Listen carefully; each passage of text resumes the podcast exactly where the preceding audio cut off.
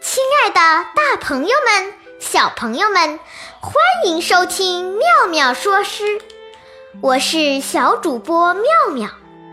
秋天的色彩特别丰富，宋代诗人朱熹写的《秋月》中得到了生动的反应。这首诗中有青山、绿水、蓝天、白云、黄叶。而且它们相互叠加，相互辉映，动静结合，构成了一幅明丽而令人愉快的图画。《秋月》，宋·朱熹。清溪流过碧山头，空水成仙一色秋。隔断红尘三十里。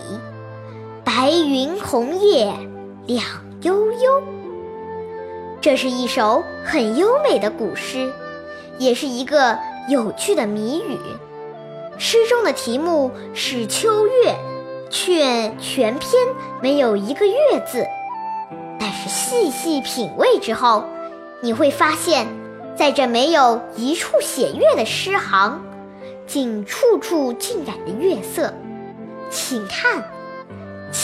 的溪水绕着翠绿的青山缓缓流来，瓦蓝的天空倒映于水中，是那样澄明纯洁，两者融为一色，宛若桂林山水般浑然一体。然而，清溪不可能流过碧山头。所以流过的只能是碧山头在水中的倒影。如果没有天地间弥漫着皎洁明亮的月光，诗人怎能在秋夜中欣赏到水之情，感叹到山之碧，寄情于空水之成仙呢？再往下看，诗的后两句。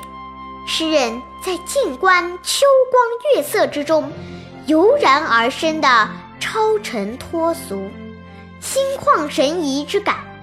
白云、红叶，既是带有象征意义的幻景，又是诗人在秋月下所见的山林实景。从象征意义说，这白云的任意浮游。红叶的飘逸自得，不正是诗人悠闲清静心境的写照吗？从实景的角度看，在夜中居然能看到云之洁白，枫叶之红艳，也足见月是何等明亮啊！想一想，有郁郁葱葱的青山。有清澈见底的小河在叮咚叮咚地流淌，或者还能听到几声清脆的鸟鸣。路旁有红艳的枫叶，天上有洁白的云朵。漫步在一条铺着鹅卵石的路上，还有皎洁的月光，柔和地照在身上，多美的感觉！虽然。题为秋月，但诗人的笔墨却始终在写秋月笼罩下的山间小溪。这，就是构思的独到之处。碧山静夜，白云红叶，都是围绕在小溪景色而写，但是却无一不浸染着明亮、柔和的月光。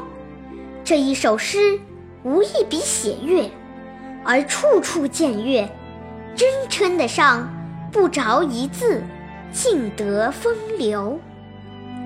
今天的节目到此结束，欢迎大家下次收听，再见。